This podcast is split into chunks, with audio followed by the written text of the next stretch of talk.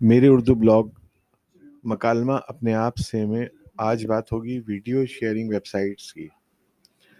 اب یہ بتائیں کہ اس موضوع کا ہی انتخاب کیوں کیا؟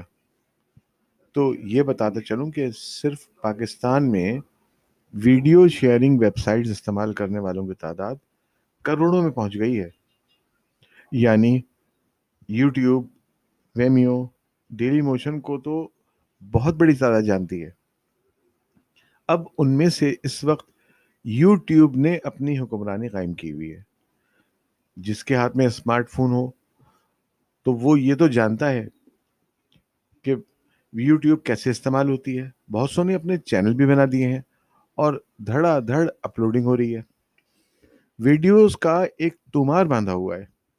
عام لفظوں میں اگر کہا جائے تو یوٹیوب ایک ویڈیوز کی میزبانی کرنے والا ایسا ادارہ ہے یا ایسی ویب سائٹ ہے جہاں پر کمپیوٹر کے استعمال کنندہ صارف اپنی ویڈیو شامل بھی کر سکتا ہے اور دیکھنا تو بنیادی بات ہے۔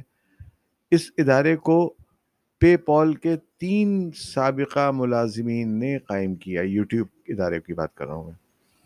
اور پھر دیکھتے ہی دیکھتے یوٹیوب نامی ادارے کو گوگل انکارپوریٹڈ نے ایک اشاریہ پینسٹھ ارب ڈالر کے عوض سودا کر کے اپنی ملکیت میں لے لیا۔ اب کیفیت یہ ہے کہ یہ اب گوگل کا حصہ ہے یعنی یوٹیوب گوگل کا حصہ ہے، اور اس کے ماتحت ادارے کے طور پہ کام کر رہا ہے۔ اس ادارے کے صدر دفتر امریکی ریاستوں میں واقع ہیں، سان سان برونو، کیلیفورنیا میں۔ یہاں یہ واضح کرنا ضروری ہے کہ عمومی طور پر یوٹیوب اپنے استعمال کنندہ کو ویڈیو مواد ایڈوب کی فلیش ویڈیو ٹیکنالوجی کے ذریعے دکھاتا ہے۔ یعنی اگر ہم کوئی بھی چیز، کوئی بھی ویڈیو یوٹیوب پہ پلے کرتے ہیں، تو وہ فلیش ویڈیو ٹیکنالوجی کے ذریعے ہی ہمیں نظر آتی ہے اور وہ اسے بنانے والے ہیں ایڈوب یوٹیوب پر جتنی ویڈیوز دکھانے کے لیے موجود ہوتی ہیں، وہ راست اسے اپنے استعمال کنندہ یعنی اپنے صارف سے موصول ہوتی ہیں۔ یہ عمل انفرادی طور پر انجام دیا جاتا ہے۔ یعنی ہر صارف ویڈیو پر اپنا ہی مواد پیش کرتا ہے۔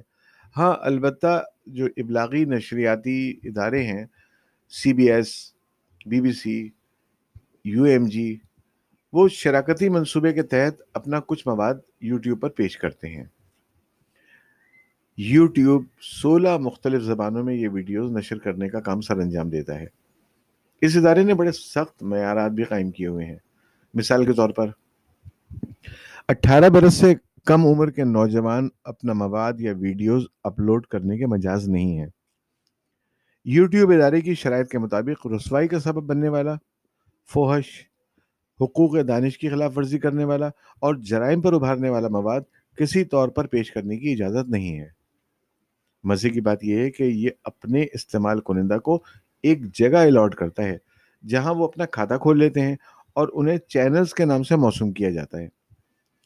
سن دو ہزار بارہ میں گستاخی رسول کی ضمن میں کچھ مواد اپلوڈ کیا گیا تھا، اسی کی وجہ سے تین برس تک یوٹیوب پاکستان سمیت تمام مسلمان ملکوں میں پابندی کی زد میں رہا۔ پابندی بعد میں ہٹا دی گئی، مگر اب یہ جس طرح اپنے استعمال کنندگان صارف کا استحصال کر رہا ہے، وہ بھی ایک مثال ہے۔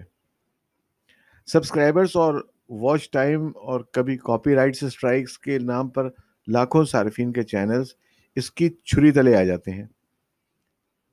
ان یوں سمجھ لیجیے کہ ان کے پیسوں کی کٹوتی، بندش اور دیر تک پابندی کی زد میں رہنے کی وجہ سے انہیں یا ان کے اراکین کو پریشانی کا سامنا رہتا ہے۔ یعنی جن لوگوں پر یہ پابندی لگ جاتی ہے یوٹیوب کی طرف سے۔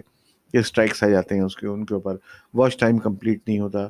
سبسکرائبرس پورے نہیں ہوتے۔ ایک بہت لمبی چوڑی فہرست ہے جس جس کا انہوں نے پابند کیا ہے اپنے صارف کو۔ کسی یہ تحریر لکھنے کا مقصد کسی ادارے کی تحقیر مقصود نہیں ہے۔ اگر یہ بارے گنا گزرے تو انہیں حذف کر دیا جائے گا۔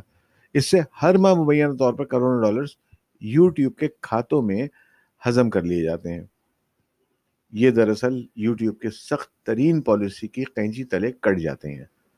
باقی بہت کچھ ابھی لکھنا باقی ہے جو آئندہ، انشاءاللہ۔ میرا یہ بلاگ یہیں تک تھا اور اس کے بعد والے بلاگ کے لیے کچھ تھوڑا سا انتظار کرنا پڑے گا۔